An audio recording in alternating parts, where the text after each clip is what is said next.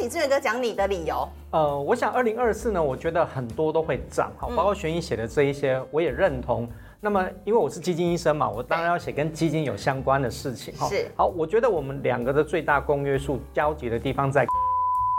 欢迎收看《小姐姐财经基汤》，我是主持人小姐姐詹玄一。来欢迎今天的大来宾是基金医生冯志远。Hello，志远哥你好。玄一好，大家好。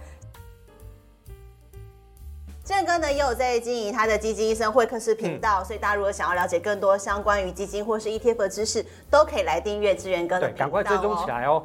嗯、好，那今天很开心可以邀请到志源哥，志源哥是基金医生，然后我是基金小姐姐。我们两个要来做一件事情，就是针对二零二四看好的商品啊，或是行情，或是什么样的货币来进行一个大预测，不限，就是范畴很广这样子。嗯，好，那我们现在就快问快答。对对对，有点快问，怎么这字有点丑？我来偷看一下。好，好 来你数一二三。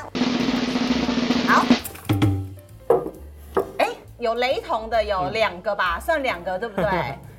志远哥写的是台股科技基金，然后或是 ETF 债券基金，或是 ETF，哎，印度基金，对，好，稍后就来听一听了。然后我写的第一个是头等债，就投资等级债的基金或 ETF 都可以。然后再来是日元，然后再来是科技基金。嗯，好，我们先请志远哥讲你的理由。呃，我想二零二四呢，我觉得很多都会涨，好，包括玄一写的这一些，我也认同。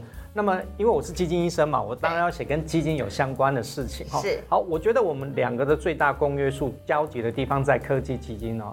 哦，我认为就是说，科技始终来自于人性，而且科技的变化，你想想看，从手机，从现在包括 AI，很多东西都会改变人类的社会哈。所以我个人认为，就是说，以目前科技的发展形态来看的话，我觉得在。明年其实呢，在科技这一块还大有可为啊。是，特别是其实二零二三年哦，不要大家不要看，就是说好像，嗯、呃，你觉得是多头吗？其实今年并不是一个鸡犬升天的多头哦。嗯、如果你比较二零二一的时候，但是今年呢，有很多的基金好表现哦，已经超越了可能你投资人自己去买股票的这个投资报酬率哦。那甚至于连很多 ETF 的这种被动式管理的投资绩效也非常的好。告诉大家就是说。明年的科技其实在这里的话，我觉得还有一个更进一步的一个空间。那如果说美国乃至于全球的科技有一个进步空间的话，我，为什么我第一个会写台股跟科技基金？其实是在我们。李博的分类里面是两种，呃，不太一样的哈。嗯、台股的话，因为它有可能会选择一些传产，OK，哦，大型股它比较没有分说一定是在什么地方，就是可能是中小型跟科技它是分开分类分开的。可是我们的科技呢，是包括连全球或美股科技一起放在一起的，它有它也有可能是台股科技。嗯、所以呢，其实我就是告诉大家说，科技涨，那么对我们台厂的这些供应链也相对来讲一定是比较有利的一个状况。好，那我来说一下为什么我认为科技基金呢还是很有机会的。嗯、当然，就是因为 AI，我认为这个 AI 的大势还是会持续的。呃，主要是因为呢，AI 呢它将会是一个。这下一个十年带动整个科技前进非常重要的一个关键。那我们当然也都知道说，其实，在二零二三的第三季，全球股市有很修正回档，那时候就很多人会来问玄一说：“哎，AI 是退烧了吗？” 没有啦，其实涨多了本来总是会拉回嘛。AI 一定是一个长线趋势，而所有的科技的发展一定都会先从硬体、软体再到服务，就是所谓的生成式 AI。那从现在比重来看呢，九成都还在硬体。大家可以想象一下，代表呢，软体跟生成式 AI 还有很大一块商机。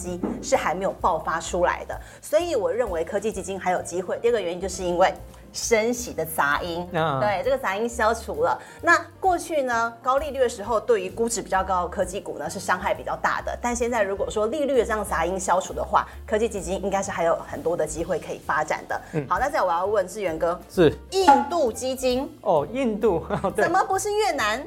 嗯，因为呢，怎么是印度？越南其实之前已经红过一波了，嗯、然后我觉得它，因为它这个市场还是比较单一市场，而且比较浅碟，那最近来讲还是有点在调整的一个状态。嗯嗯。那么我选印度呢，是因为我最近其实有访问一个印度基金经理人。不是不是你跟着库克的脚步，不是不是不是，呃，其实我我之前就长期在观察这个印度的一个基金哦，我自己是认为就是说，在所有的新兴市场里面，它真的就是你可以去关注它的，为什么呢？就是因为第一个，它的经济成长率过去三四十年其实都是一个高成长，都是大概三四十年，它每一年平均六个 percent 以上哦。哦，所以它的年复合成长率是可以维持这样子，一直趋势向上的。除了疫情那一年之外呢，它其实呢都维持在高成长，而不会像有一些市场，像越南可能就会。上上下下，没错，哦，就波动会比较大一点。而且越南是不是跟它的这个国家的政治体制还是有一点关系？对，因为它毕竟是共产国家嘛，哈、嗯。那第二个来讲的话，就是印度呢，现在已经取代中国成为全世界人口最多的，所以它有很庞大的人口红利哈。那么第三个，我觉得当当然最重要就是它的灵魂人物哦，莫迪，印度总理的莫迪啊，大家不要小看，就是说，呃，其实这一段时间，莫迪从二零一四年上台之后呢，因为他是五年一任嘛，哈。到今年二零二三年，其实这一段时间，呃，我们先不讲说他可能，当然他不是每个人都认同，但是就他施政的一个方向来看的话，包括说一开始的废钞或者是统一这个税制的一个部分，哦，其实很多方面，其实一个中长期对于印度的发展来讲，都是一个非常好的一个状态哦。很多人可能都不知道，就是说现在去印度菜市场啊，很多人是用。电子支付啊，哇！我们去传统市场，我们在台湾可能都还没有这么方便哦，但是在印度已经是可以这个样子了。所以他们行动支付现在变得很普及，也代表说他们的整个基础建设是有跟上整个社会发展的步伐。对，那最重要就是说，其实因为它人均所得还是很低，两千多块美金，所以在成长的过程当中的话，其实我觉得空间还很大。最重要的是来自于整个在中美贸易冲突之下，那个外溢的经济效益哦，过去是被啊越南跟台湾给吃到了。那么现在第三个吃到就是刚刚玄一跟我讲的，有没有跟上库克的脚步？其实这个就是一个中美贸易冲突之下外溢的一个效果，不是只有苹果，你看到很多厂商哦，因为他们现在要寻求什么？就是 China Plus One，也就是除了中国以外的一定要多一个替代，对，所以这个很重要，就是说一定要一个替代的一个市场，不然的话可能就像疫情的时候突然之间给你封城，连 iPhone 都制造不出来，那还蛮麻烦的。嗯嗯。这个印度确实我也看好，那我的排序也会在我的前五名。之前听到一个这个经济观察家讲说呢，对印度人来说，他们可能呢还没有完全摸透手机要怎么制造，再来他们就要去学会晶圆怎么生产。他想讲的就是现在所有的电子科技业都聚焦把目光放在印度这个地方，没有准。就第一个你讲的它的人口红利，还有它未来会是很多科技厂商。看好的一个新兴基地，布局的重镇。好，那我们两个还有个共同点，也就是债券了。那璇依写的比较直接，就是头等债，嗯、因为主要是有非常多的人会说啊，债券这么多种啊，我也知道，就是现在利率反转的时候要来布局债券，所以璇依会直接讲说，认为投资等级债此刻是一个蛮好布局的这样的呃商品，主要就是因为呢，投资等级债当然它相较于过去很多人喜欢的就是所谓的呃。我们以前讲高收益啦，对，像非投资等级，对，非投资等级，也就是说过去要有这样的非投资等级或是高收益债，才有如此高的值利率，也就是六趴以上。但现在你买这些好公司发行的头等债，也可以给你六趴以上。那此刻呢，就是目的就是先收息，因为债券本质毕竟还是吸收。那一旦当降息的时候，利率反转，就有机会换取资本利得。那为什么不是认为说公债比较好呢？毕竟公债对利率比较敏感，它的价格波动比较大。对对，所以我觉得头等债比较。适合一般人此刻想要来布局债券，嗯，那志远哥你的看法呢？嗯，其实基本上也是跟悬疑类似的，嗯、但是这个市场我觉得就是说我们把它看简单一点哦。如果从教科书上来看的话，其实它就会告诉你，债券基金在什么时候是最好的，就是在降息循环的时候是最好的。对。那如果联总会你看已经连续两次都没有升息，十二月可能大概也不太会升的一个状态底下。我觉得他会恐吓你一下啦，但是他不要让市场掉以轻心。对对对对对。但是终究，其实我觉得现在就是一个美国利率很高点的一个位置。当然，今年有很多投资人很聪明，因为呢，他知道这个原理呢，很早就投资了这债券型基金。但是我没有告诉大家哦，就好像我们在投资一档呃个股或基金也是一样，你想要买它的低点，但是它不一定是绝对的低点。所以呢，可能之前有一些太早布局的人会受伤到。好。但是呢，我们有讲过，这是一个中长期的趋势哦。你并不是说一次买满它。但是你看哦，之前在大家最恐慌的时候，殖利率在逼近五趴，要突破五的时候，嗯，其实我都是告诉大家，就闭着眼睛就是买，对，勇敢进场。对。但是你如果买在那个时候的话，我统计哦，十一月份哦，前二十名的债券型基金哦，而且都是长债基金哦，单单月的涨幅就多少？超过八个 percent，每一档都超过八个 percent 哦。债券型基金哦，它不是股票型基金哦，所以你就知道说，殖利率才下来那么一下下，它就可以造成这么大的一个效果。那当然，璇依有讲到，就是说，因为对于利率的敏感度不太一样，短债跟中长期债券不太一样，长债毕竟是比较敏感一点。那我们要怎么样去截取这个债券基金或 ETF 的这个商机？我觉得最好的方式就是。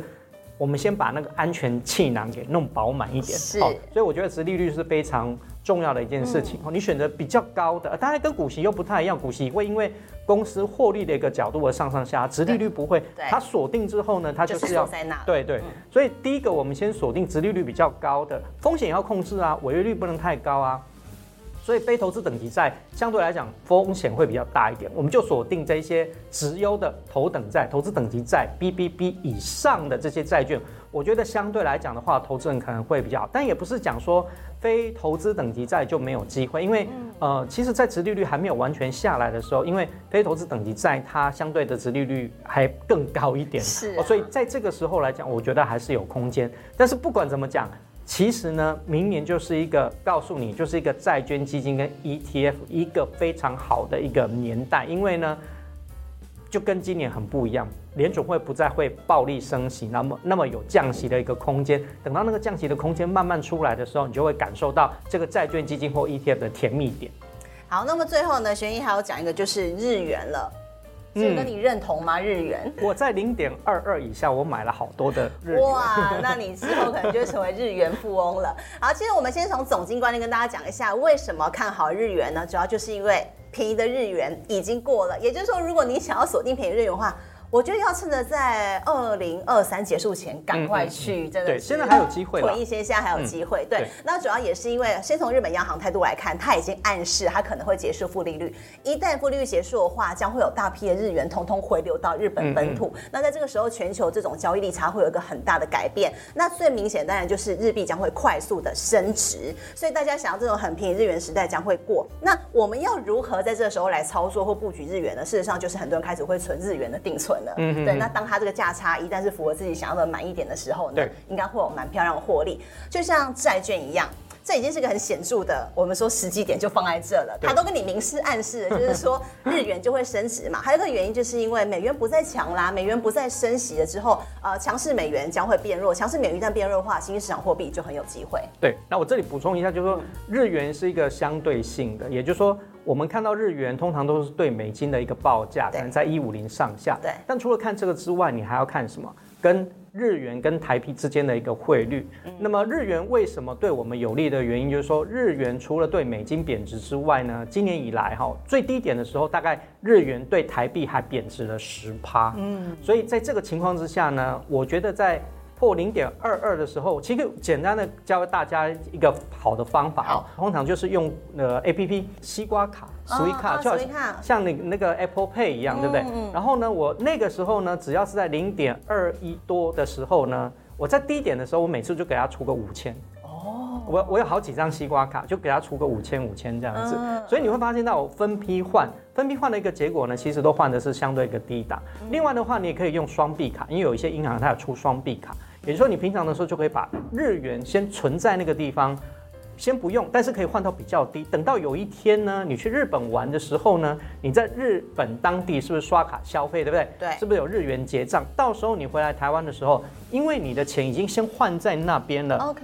你就算是现在日元在大幅度的汇差的影响，对，因为你把那个仓库给存满了嘛，嗯、到时候你刷，比如说十万块日币，就从你那个账户里面去扣除那个十万块，嗯、我觉得也是蛮好的一个方式哦。记得汇率你在换的时候，你不可能一次换到最低，是最好的方式其实就是分批换。还有呢，多用一些金融工具。对，你如果把它放在床床头柜，其实可能也不太好，你不见了会被虫蛀掉，也是蛮麻烦的一件事情。所以善用这些工具，我觉得就是说，你不管是看好日本也好，或者是去日本玩也好，我相信来讲的话，都让你一个有有更好的一个投资的一个方式。